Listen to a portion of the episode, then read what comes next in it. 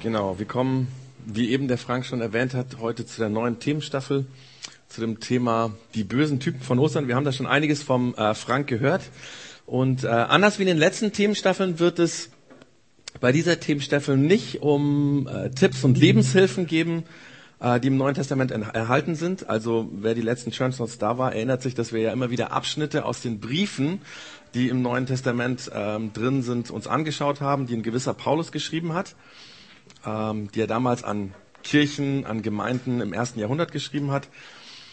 Also werden diese Tipps und Hilfen interessieren, äh, der kann gerne mal bei uns äh, im Podcast nachhören. Ähm, wobei, genau, und zwar einfach auf pc.projektx-augsburg.de gehen und dort kann man dann die Postcards anhören. Wir haben über die letzte Themenstaffel sehr, sehr viele positive äh, Feedbacks bekommen. Ähm, und es lohnt sich auf jeden Fall, da mal reinzuhören. Oder wenn du ein Thema nicht mitbekommen hast, einfach mal ähm, auf den Link zu gehen, PC wie Podcast und dann ähm, www.projektx-augsburg.de. Aber heute kommen wir zu einer neuen Themenstaffel, wie gesagt, und es dreht sich dabei um ein Ereignis. Das heißt, um die Berichte, die von diesem historischen Ereignis erzählen. Und dieses Ereignis, ähm, um das sich die nächsten vier Church Zones drehen, ist nicht irgendein Ereignis, sondern es ist das Ereignis, das historische Ereignis, um das sich das, der christliche Glauben dreht. Also quasi das zentrale Ereignis für den christlichen Glauben.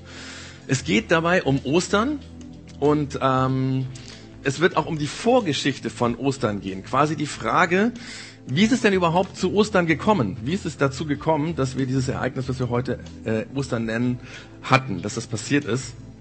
Und wir schauen uns dabei nicht die bekannten Persönlichkeiten an, die meistens in der Ostergeschichte in den Kirchen erzählt werden, sondern wir haben es eben auch schon gehört, wir schauen uns Personen an, die die Bad Guys, die bösen Typen waren, ähm, über die man nicht so gerne nachdenkt, weil sie kein positives Image haben,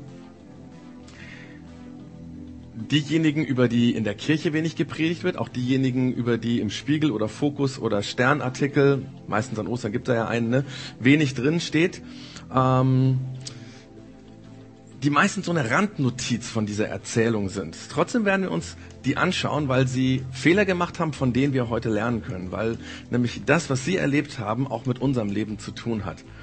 Und ähm, Bevor ich damit anfange, ist mir ganz, ganz wichtig, eins zu sagen, nämlich, es wird bei diesen ganzen Themen von dieser Themenstaffel um den Kern des christlichen Glaubens gehen. Also es geht um den zentralen Punkt,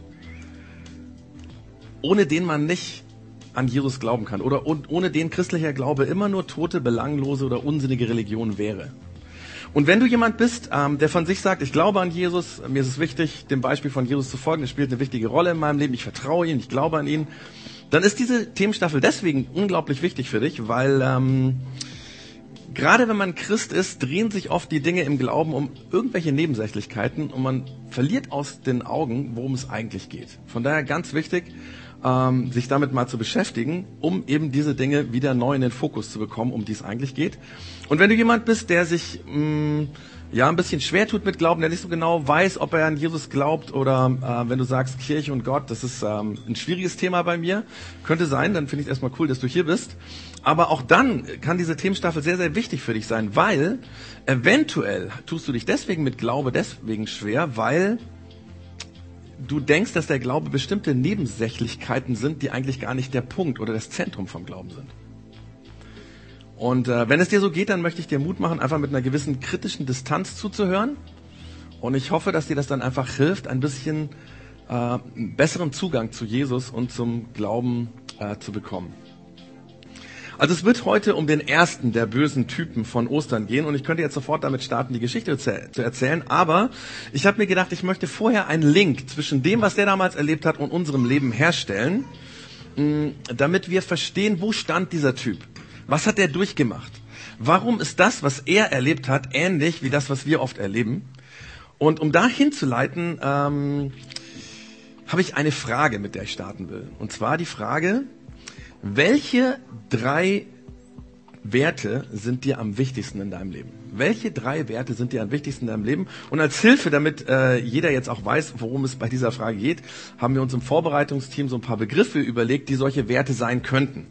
Also, das könnte sein Loyalität, Liebe, Ehrlichkeit, Treue, Zuverlässigkeit, Erfolg, Familie, Unabhängigkeit, Besitz, Ehrgeiz, Vertrauenswürdigkeit, Beharrlichkeit, Freiheit, Gesundheit, Erholung, Pflichterfüllung, Glaube, Toleranz, Punkt, Punkt, Punkt. Und dieses Punkt, Punkt, Punkt heißt, es können auch ganz andere Dinge für dich sein. Und ähm, diese Frage quasi, welche drei Werte sind dir am wichtigsten in deinem Leben? Ähm, dazu nehmen wir uns jetzt mal eine Minute Zeit. Ähm, es müsste überall eigentlich ein Stift sein und auch ein Zettel, wo ihr euch das einfach aufschreiben könnt. Nicht, dass ihr es nachher vorlesen müsst, also es ist ganz anonym, es bleibt bei euch. Es geht nur darum, um sich das klar zu machen. Was sind eigentlich die drei Dinge, die mir wichtig sind in meinem Leben? Und äh, man muss also jetzt nicht grübeln und stundenlang drüber nachdenken. Ist, man kann auch nichts falsch machen. Einfach drei Dinge, wo du sagst, die sind mir wichtig. Vielleicht fällt dir heute Nachmittag noch was anderes ein. Darum geht's nicht, sondern einfach mal klar zu machen, machen, was sind drei Dinge, drei Werte, die ganz zentral sind in meinem Leben. Einfach eine Minute. So, und wenn jetzt langsam jeder so seine drei Begriffe, vielleicht auch vier oder zwei aufgeschrieben hat, so die, die wichtigsten Werte, dann habe ich eine zweite Frage, nämlich, was könnte dich in Versuchung bringen, diese Werte zu verleugnen und gegen sie zu handeln? Was könnte dich, und zwar ganz praktisch, in den Dingen, die du zurzeit erlebst in deinem Alltag, was könnte etwas sein, was dich in Versuchung bringen könnte, diese wichtigen Werte in deinem Leben zu verleugnen und anders, also dagegen zu handeln? Wenn Christen sowas tun, also ähm, wenn Christen die Werte, die sie haben, verleugnen und anders handeln, nennen wir das Heuchler.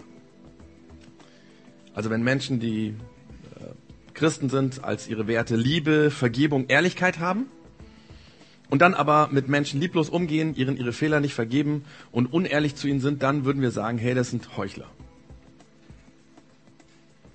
Und vielleicht ist ein Grund, warum du dich mit dem Glauben und mit Gott schwer tust, dass du Christen in deinem Umfeld kennst, die genauso sind. Die ganz hohe Wertmaßstäbe haben, aber in ihrem Alltag leben sie was völlig anderes. Und das bringt dich dazu, dass du ähm, an dem zweifelst, was sie glauben.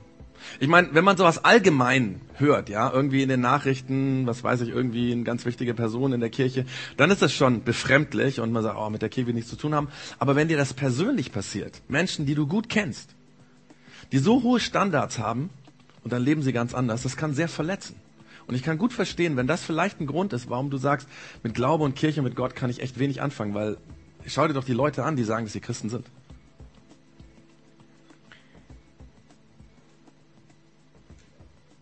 Aber wenn es so ist, dass du Menschen kennst, die sich als Christen bezeichnen und die so heuchlerisch leben, dann bitte ich dich um eins. Und zwar einmal, um ein bisschen gnädig mit diesen Menschen zu sein, barmherzig. Weil erstens, es ist nicht leicht, an einen Gott zu glauben, den du nicht siehst, der nur in Gedanken zu dir redet oder in antiken Texten. Und ähm, so überzeugt wie manche Christen von ihrem Glauben an Jesus sind, ja, so schwierig ist es dann auch, diesen Glauben zu leben und auch das praktisch im Alltag zu tun was man glaubt. Das ist also der erste Grund, ja. Sei ein bisschen gnädig. Es ist nicht gar nicht so, gar nicht so einfach, das zu glauben. Und das zweite, der zweite Grund ist, warum ich dich bitte, barmherzig zu sein, dass du das doch eigentlich auch kennst, oder? Ich meine, wir alle kennen das doch, dass wir Werte haben, die uns wichtig sind, Einstellungen haben und dann handeln wir ganz anders und wir machen uns damit zu Heuchlern. Das ist vermutlich, oder, oder ich würde sagen, es ist zutiefst menschlich. Ich kann mich noch gut daran erinnern an einen Schulkameraden in der Oberstufe, den Michael, ähm, der war ein entschiedener McDonalds-Gegner. Ich weiß nicht, wer äh, noch das Buch von Günter Wallraff ganz unten kennt. Vielleicht Leute in meiner Generation. Das war, als ich in der Oberstufe war, also Ende der 1980er, war das ein Riesenrenner, ein Bestseller. Darin beschreibt dieser Wallraff, ähm, wie er undercover als der Türke Ali bei McDonalds äh, arbeitet, als Leiharbeiter. Und dieses Buch hat der Michael gelesen und er fand, was dort über McDonalds beschrieben wird, so eklig, dass er gesagt hat, da gehe ich nie wieder hin. Und nicht nur, dass er gesagt hat, da gehe ich nie wieder hin, sondern er hat sich dann auch aktiv in Diskussionen ständig dafür eingesetzt. So ein Scheiß, da geht man nicht hin und so weiter. Ja? Ähm, und, und ich fand das krass. Ich fand diese Meinung sehr krass von dem und ich war beeindruckt von dem Michael, dass er so hart dazu stand. Aber dann bin ich einmal mit diesem Michael ins Kino gegangen und nach dem Film standen wir draußen vor dem Kino, haben wir so, was machen wir heute Abend, haben wir uns überlegt. Und dann sagt er doch, hey, gehen wir doch schnell zu McDonalds. Und ich so, was? Und ich dachte, er will mich verarschen, ja? Aber nichts. Wir sind dann wirklich zu McDonald's gegangen und ihr könnt euch vorstellen, für mich war der Michael in dieser Meinung, ja, das war ein Heuchler. Und wenn er in Diskussionen, wir haben oft in der Klasse über sowas diskutiert, hey, für mich war das absolut lächerlich. Ich habe da überhaupt nichts mehr drauf gegeben. Aber wenn ich heute mein Leben anschaue, von damals bis heute, muss ich ganz ehrlich sagen, manchmal habe ich ganz ähnlich gehandelt wie dieser Michael. Und obwohl ich in meinem Kopf wusste, das solltest du jetzt nicht tun, das ist nicht richtig, habe ich immer wieder mich von meinem Herzen überreden lassen und Dinge getan, die ich eigentlich ganz anders sehe. Vielleicht, weil es bequemer war, vielleicht, weil es sich vordergründig besser angefühlt hat, vielleicht auch nur, weil ich kein Außenseiter sein wollte, weil alles so getan haben. Ich wusste, das ist nicht richtig, aber dann habe ich es doch gemacht. So ähnlich wie in dem Song von Joris, äh, der immer wieder im Radio läuft. Was ich, ihr kennt den sicherlich den Namen vielleicht nicht von dem Musiker, aber ähm, die eine Zeile heißt so, oder die eine Textpassage fühlt sich so richtig an und ist so falsch, denn immer, wenn es Zeit wäre zu gehen, vergesse ich, was mal war und bleibe stehen. Mein Herz sagt bleib, der Kopf schreit geh. Wir handeln ganz oft genauso. Dass wir wissen, wir sollten es nicht tun. Und dann tun wir es doch. Dass wir Werte und Prinzipien haben und vielleicht sogar einen Glauben haben. Und eigentlich ist uns das wichtig. Aber dann schieben wir das beiseite und handeln ganz anders. Und was wir in solchen Momenten brauchen, sind nicht Menschen, die uns dann alleine im Stich lassen und sagen, du bist ja ein Heuchler, mit dir will ich nichts mehr zu tun haben, sondern wir brauchen Menschen, die uns helfen, uns zu verändern. Die zu uns stehen, obwohl wir heuchlerisch, heuchlerisch leben, weil sie wissen, ein bisschen Heuchler ist doch in jedem von uns. Aber kommen wir an der Stelle zu diesem Typen von Ostern. Der befand sich nämlich in einer ganz, ganz ähnlichen Situation. Dieser Typ, wir haben es eben schon gehört, der hieß Kaiphas beziehungsweise eigentlich korrekterweise Josephus Kaiphas. Vermutlich war Kaiphas der Name seines Vaters. Das wissen wir nicht genau aus der Geschichte. Auf den Auszeichnungen wissen wir nur diese beiden Begriffe, diese beiden Namen so. Um, allerdings, weil es damals so viele Männer gab, die Josephus hießen, hat man ihn einfach Kaiphas genannt. So ähnlich wie wir heute berühmte Persönlichkeiten einfach mit dem Nachnamen betiteln, ja. Die Merkel, der Seehofer, der Putin und so. So reden wir ja. So ähnlich kann man sich das vorstellen. Der Kaiphas war im Jahr oder vom Jahr 18 bis 36 nach Christus der jüdische Hohepriester und er war damit der mächtigste und einflussreichste Jude in Jerusalem und in der römischen Provinz Judäa.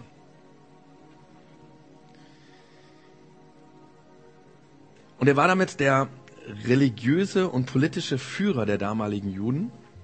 Und er war auch der Verbindungsmann zwischen dem jüdischen Volk und Pontius Pilatus, dem Gouverneur der römischen Provinz Judäa.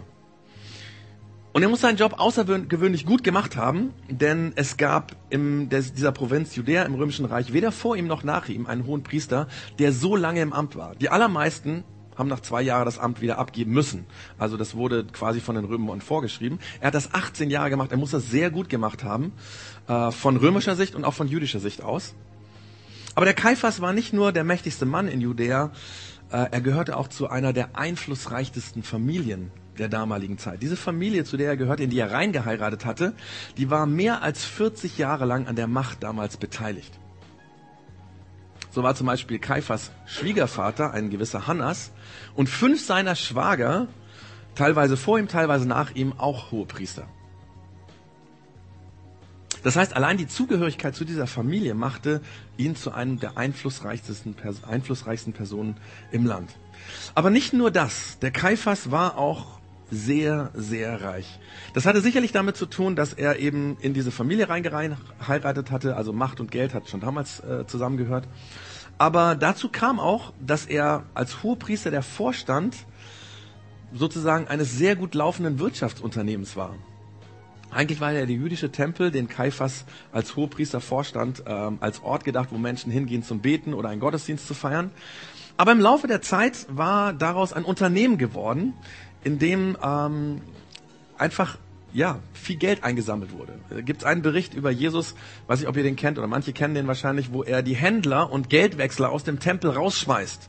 Weil quasi aus diesem Tempel, äh, diesem Gotteshaus könnte man sagen, äh, äh, ein Geschäftsunternehmen geworden ist.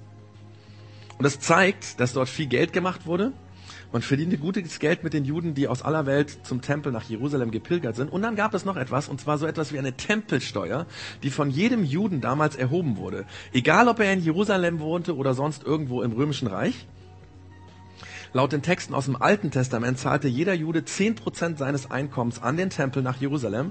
Und das müssen Unsummen gewesen sein, die auf diese Weise nach Jerusalem geflossen sind, in den Tempel. Es muss eine so große Geldsumme oder ein so großer Geldstrom gewesen sein, dass es damals im Römischen Reich Provinzen gab, römische Provinzen, wo die Gouverneure per Gesetz verboten haben, dass diese Tempelsteuer nach Jerusalem gezahlt wird, weil sie Angst hatten, dass ihre Provinz dadurch finanziellen Schaden äh, hat, dass die Juden ihr ganzes Geld dahin zahlen.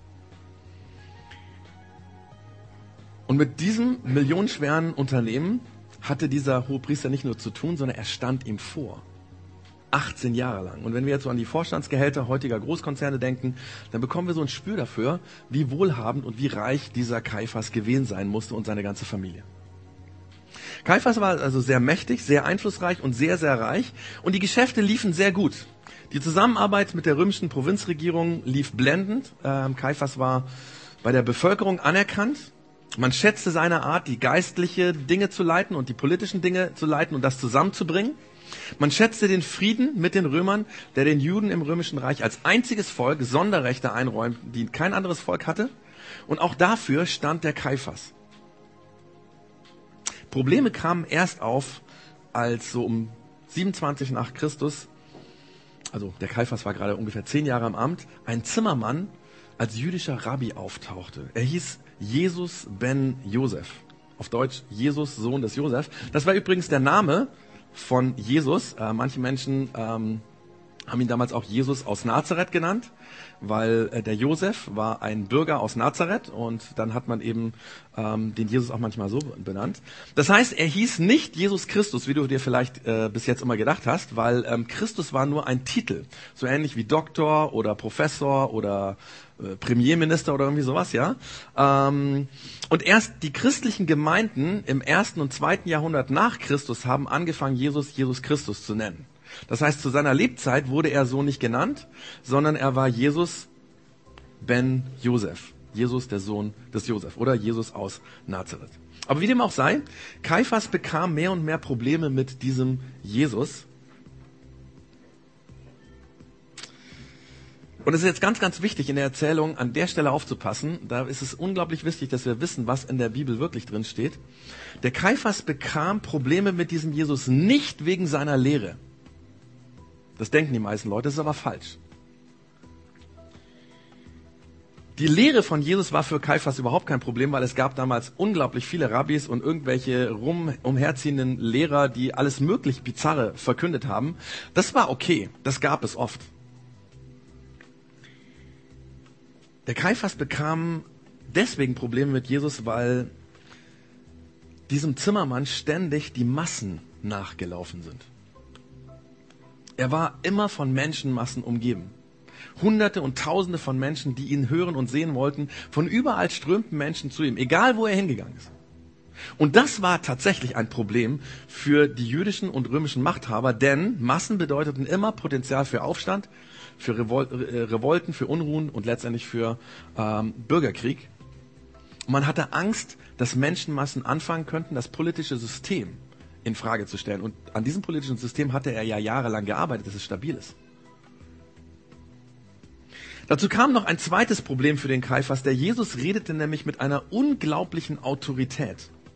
Was er sagte, hatte bei den Menschen massive Auswirkungen. Die Menschen gingen mit den Worten so um, als wenn Gott das direkt gesagt hätte. Jesus war anders als alle anderen Rabbis damals.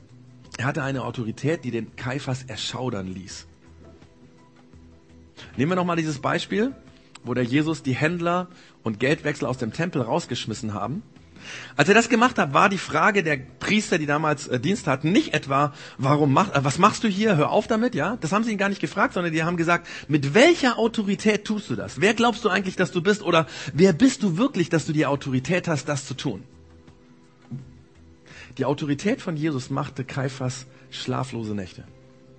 Und es gab noch ein Problem das Kaiphas mit Jesus hatte. Jesus war extrem kritisch gegenüber der gesamten geistlichen Leitung der Juden. Allen voran Kaiphas. Jesus hielt zum Beispiel an einer Stelle in seinem Leben eine unglaubliche Rede, in der er die religiösen Früherer kritisiert hat. Und zwar auf unglaubliche Weise. Wenn ihr das mal lest, ähm, ist der Wahnsinn. Und nachdem er lang und breit diese, also Einzelheiten kritisiert hat an dieser Leitung, an dieser Führung damals, an der geistlichen Führung, dann beendet er diese Rede mit dem Satz, ihr Schlangen, ihr Otternbrut, wie wollt ihr der höllischen Verdammnis entrinnen? Das heißt, er hat die gesamte Leitung des Volkes damals, also die Guten, diejenigen, äh, die Vorbild hätten sein sollen, die hat er quasi als Schlangen bezeichnet und hat gesagt, wenn ihr so weitermacht wie jetzt, werdet ihr in die Hölle kommen. Kein Wunder, dass das der Kaiphas mit diesem Zimmermann aus Nazareth schwer getan hat.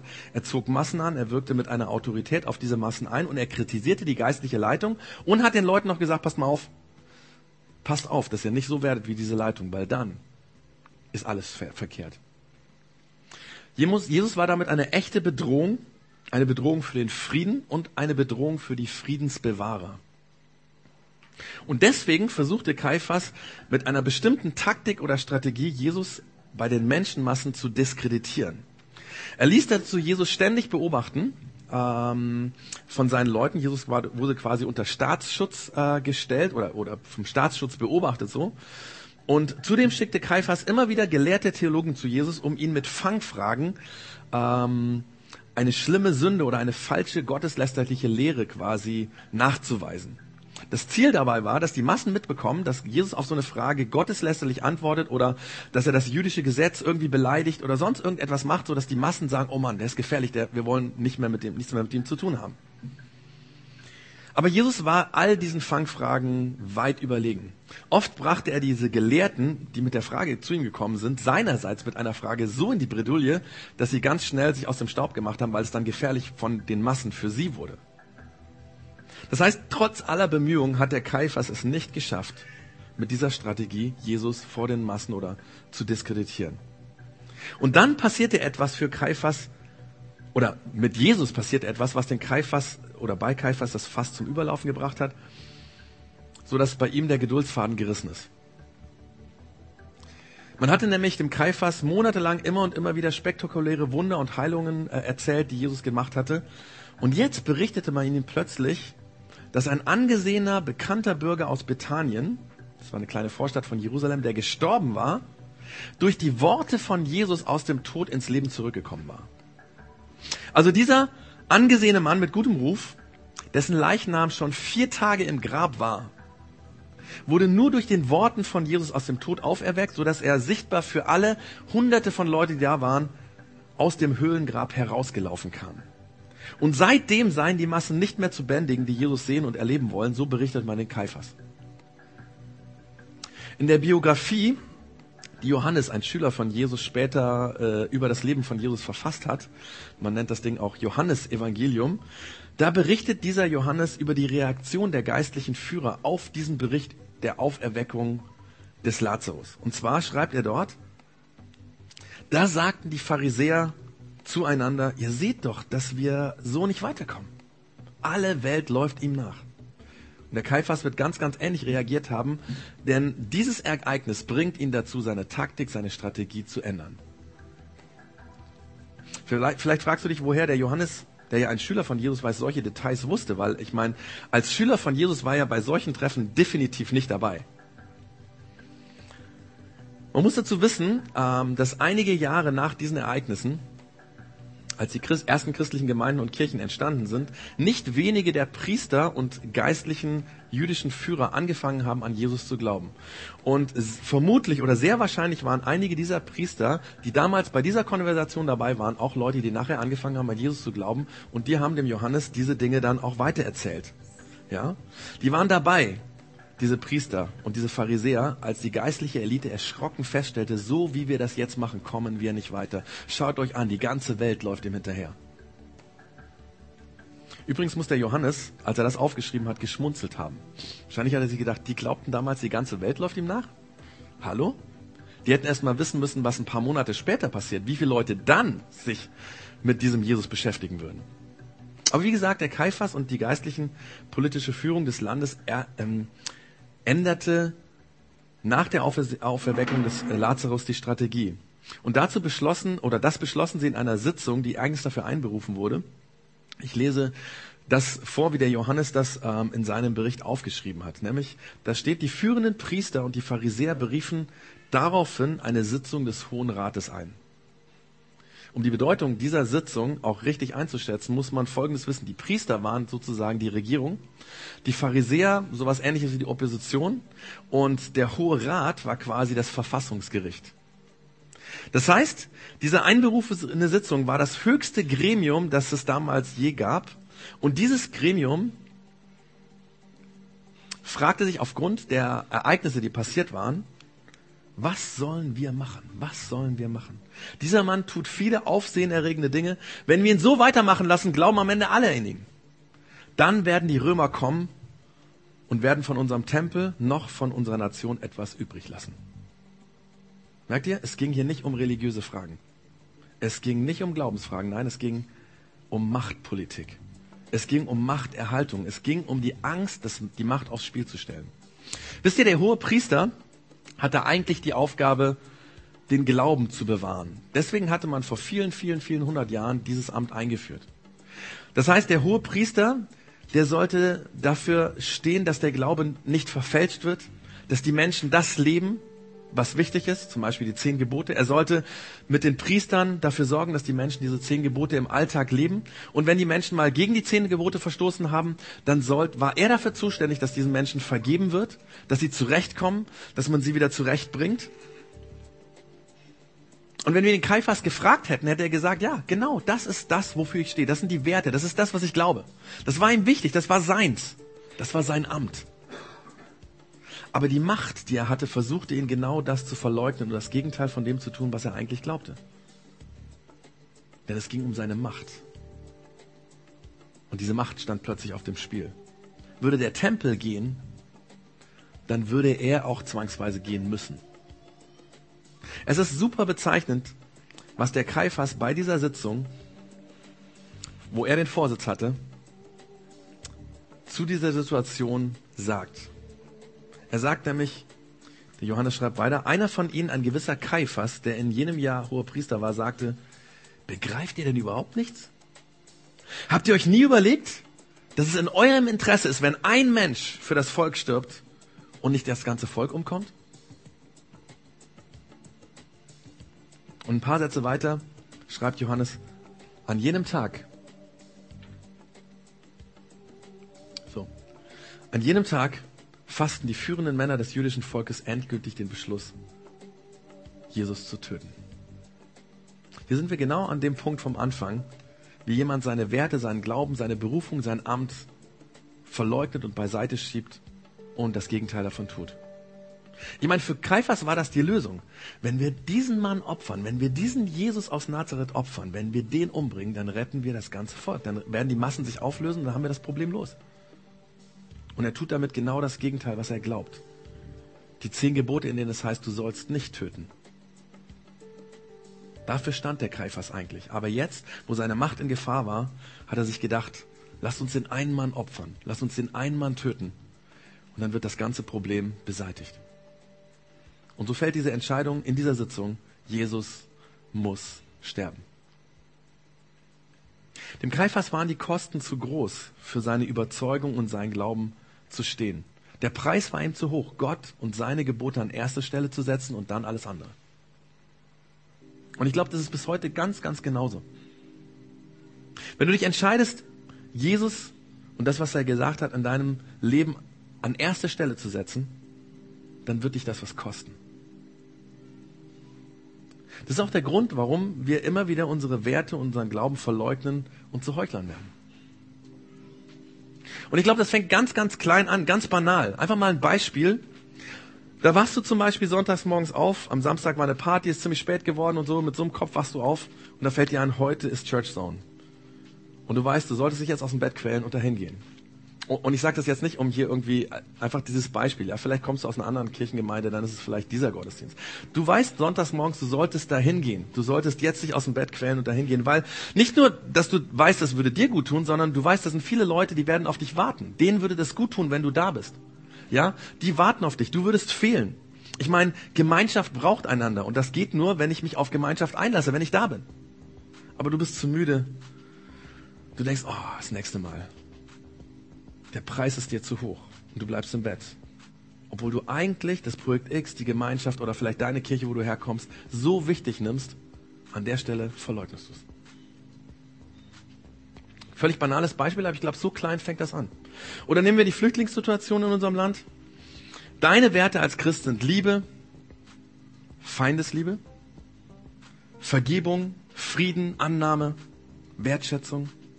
Und dann gibt es da diese negativen Berichte und Gerüchte über Flüchtlinge. Ängste werden im Internet geschürt. Halbwahrheiten werden verbreitet. Und ja, es gibt Extremisten, die sich unter diese Flüchtlinge gemischt haben und die jetzt unser christliches Abendland bedrohen. Und, und, und generell, bedrohen nicht Muslime generell unser christliches Abendland? Und dann reagierst du, reagierst du auf Facebook oder WhatsApp oder sonst irgendwie Snapchat. Und auch die negativen Posts, die Hassbotschaften über Flüchtlinge leitest du weiter und kommentierst du. Und du weißt eigentlich, wenn du dem Beispiel von Jesus folgen würdest, müsstest du Gutes sagen. Dann solltest du selbst den lieben, vor dem du Angst hast. Aber dann schiebst du diese Werte und diesen Glauben weg und tust genau das Gegenteil.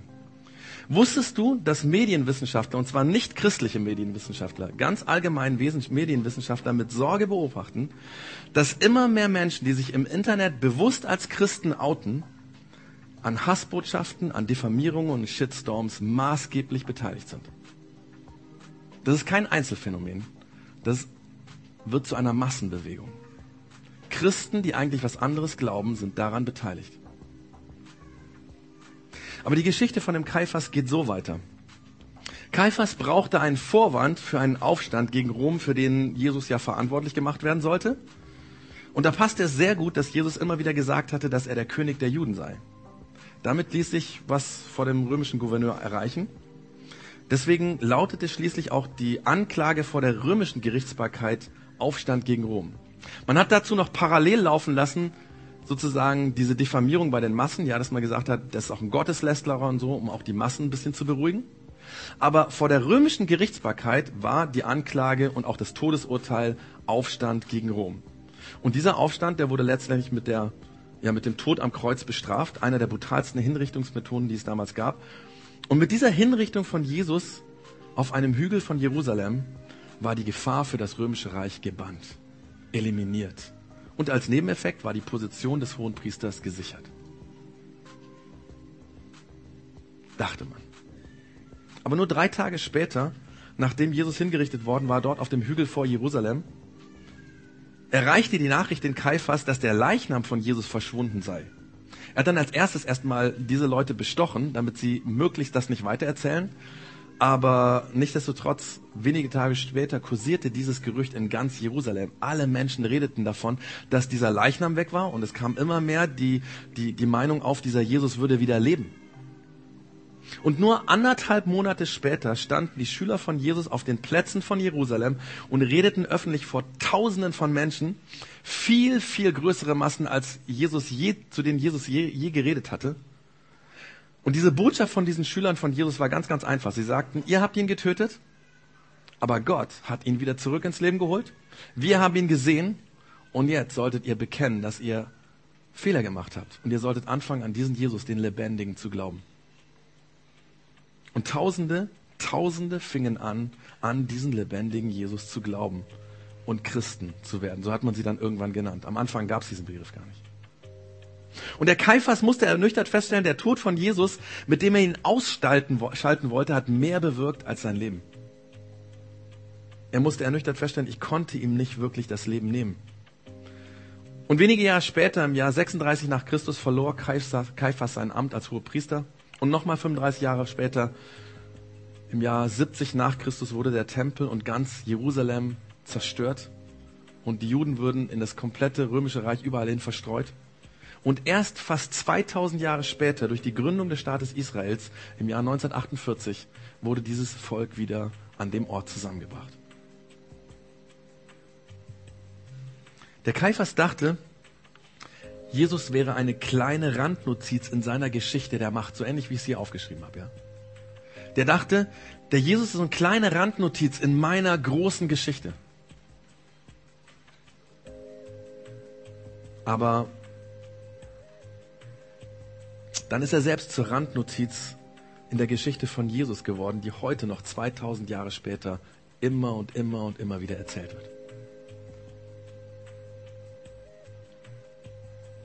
Was hat es mit uns heute zu tun, diese Geschichte? Ich glaube alles, denn da ist ein kleiner Kaiphas in allem von uns, in jedem von uns. Wir versuchen Dinge, die uns wichtig sind, um jeden Preis zu bewahren, selbst wenn dieser Preis bedeutet, die wichtigsten Werte, die Grundsettings, den Glauben beiseite zu schieben und anders zu handeln.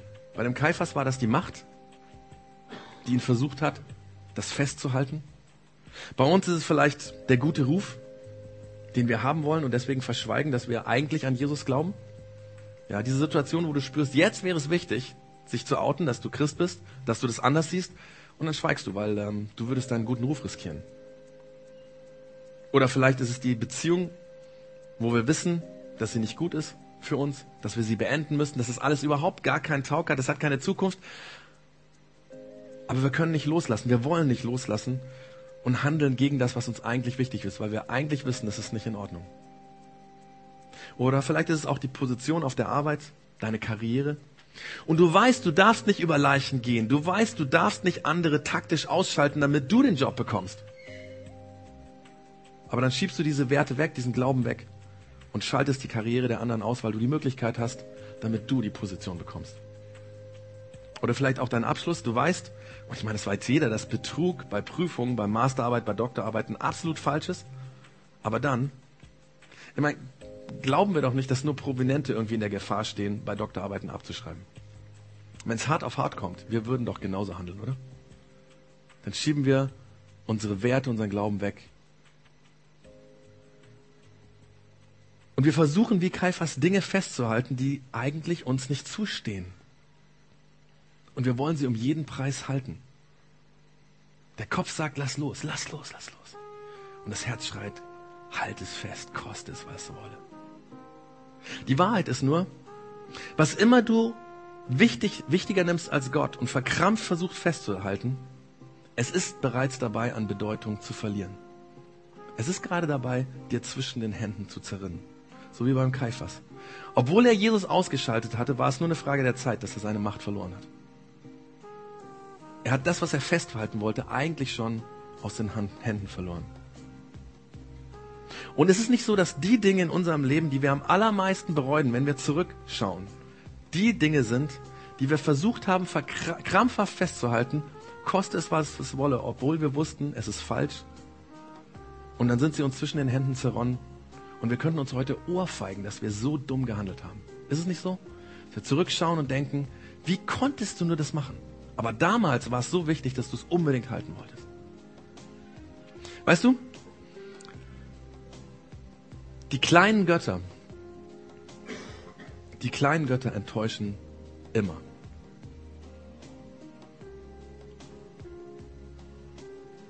Die kleinen Götter, die wir anstelle von Gott in unserem Leben setzen, werden uns immer enttäuschen. Die Anstrengung, die es kostet, diese kleinen Götter zu halten, führen zwangsläufig zu einem destruktiven Verhalten. Ich meine, Gott hat uns erfunden, uns Menschen, dass er im Mittelpunkt steht. Er hat einen Plan für jeden von uns.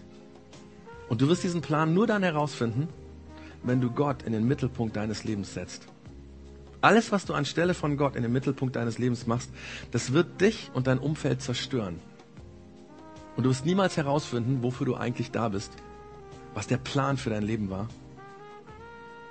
In der Rückschau sehen wir das immer wieder, dass wir bereuen, denken, oh Mann, was habe ich getan? Ich denke da zum Beispiel an den Großvater meiner Frau, der als junger Mann immer wieder neue Liebeleien und Liebschaften hatte und deswegen ein Doppelleben angefangen hat.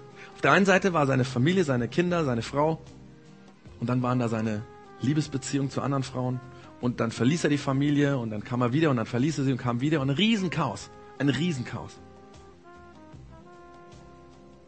Und am Ende, am Ende seines Lebens, kurz bevor er gestorben ist, da stand seine Enkelin als junge Frau, meine Frau, Sie kannte ihn bis dahin nicht. Und plötzlich fiel diesem Mann auf, was er durch sein Chaos alles verpasst hatte. Er hatte nie seine Enkelin als Baby im Arm gehabt. Er hat sie nie ins Bett gebracht, nie eine gute Nachtgeschichte vorgelesen. Er hat sie nie von der Schule abgeholt und sie ist nie in seine Arme gerannt, weil sie sich so gefreut hat, dass er da ist. Und es war zu spät, das alles nachzuholen. Und das Einzige, was er bei diesem Besuch seiner Enkelin als junge Frau machen konnte, war zu weinen, zu weinen, zu weinen, zu weinen. weil er gemerkt hat, was er alles an schönen Dingen sich selbst und den anderen geraubt hat durch seinen Lebensstil. Er hat etwas festgehalten, was am Ende seines Lebens so unwichtig war. Und das, was wichtig gewesen wäre, hat er beiseite geschoben. Und gerade für alle Jüngeren von uns, die heute hier sind, ja, die Teenager, die Twins, es ist unglaublich wichtig, jetzt am Anfang des Lebens diese Dinge klar zu kriegen, zu kriegen, zu wissen, was ist mir wirklich wichtig, wofür will ich leben, was soll im Mittelpunkt meines Lebens stehen.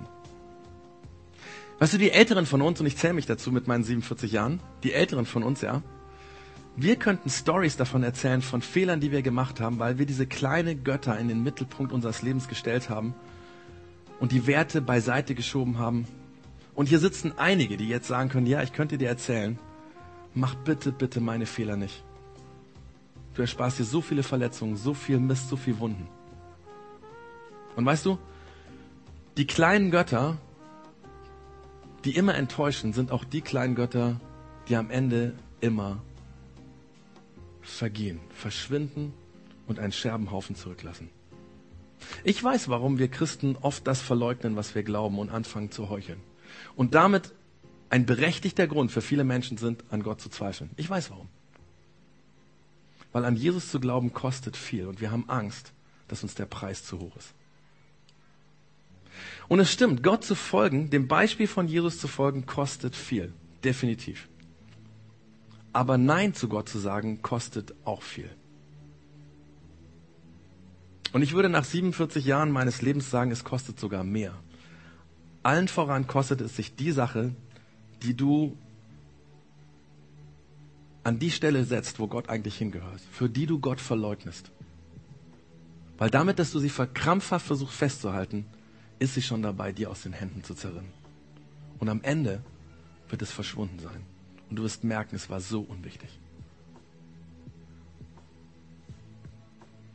Am Ende der Predigt habe ich eine Frage und das ist keine praktische Frage wie in den letzten äh, äh Church Zones, so praktische Lebenshilfen oder so, sondern eine praktische Frage, die wichtig ist, das ganze Leben mit sich zu tragen und sich immer und immer wieder neu zu fragen, weil das wird entscheidend sein, wie du dein Leben leben wirst. Und ob du am Ende sagen wirst, es war gut, oder ob du sagen wirst, es war alles falsch oder es war so viel falsch und dass du vielleicht am Ende des Lebens so wie dieser alte Mann, wie dieser Großvater von meiner Frau nur noch weinen kannst.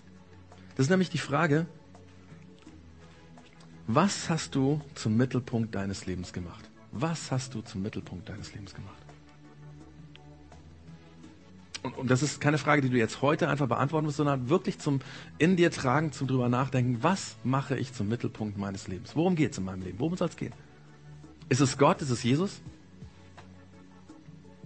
Oder hast du deine Werte und wenn du Christ bist, deinen Glauben beiseite geschoben und etwas anderes zu deinem Götzen gemacht? Das ist die Frage, die wir vom Kaiphas lernen können einem der bösen Typen von Ostern.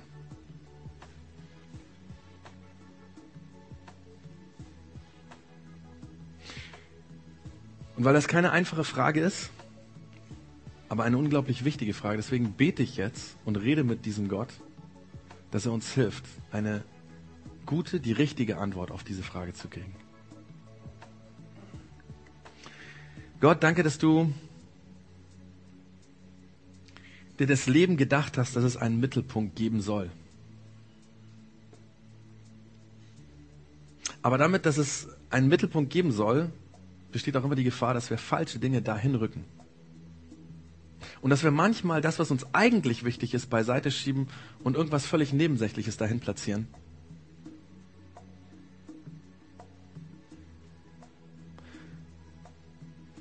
Und Gott, es gibt so viele Menschen, die am Ende ihres Lebens gesagt haben, es hat sich nicht gelohnt oder es war falsch.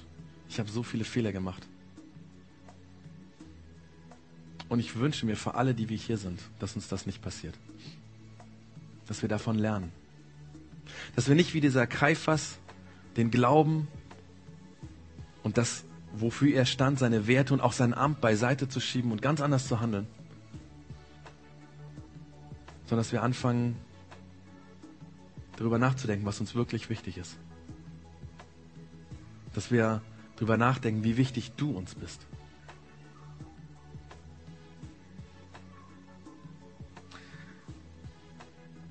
Jesus, es kostet was, an dich zu glauben, definitiv. Aber es lohnt sich, diesen Preis zu zahlen. Hilf uns, dass wir das erkennen und dass wir diese Frage heute mit uns nehmen und nie wieder vergessen. Und uns immer wieder, immer wieder an so bestimmten Punkten in unserem Leben fragen, was ist der Mittelpunkt in meinem Leben? Und ich wünsche mir so sehr, dass wir alle dazu kommen, zu erkennen, dass du der beste Mittelpunkt im Leben bist. Dass es darum geht im Glauben an dich. Amen.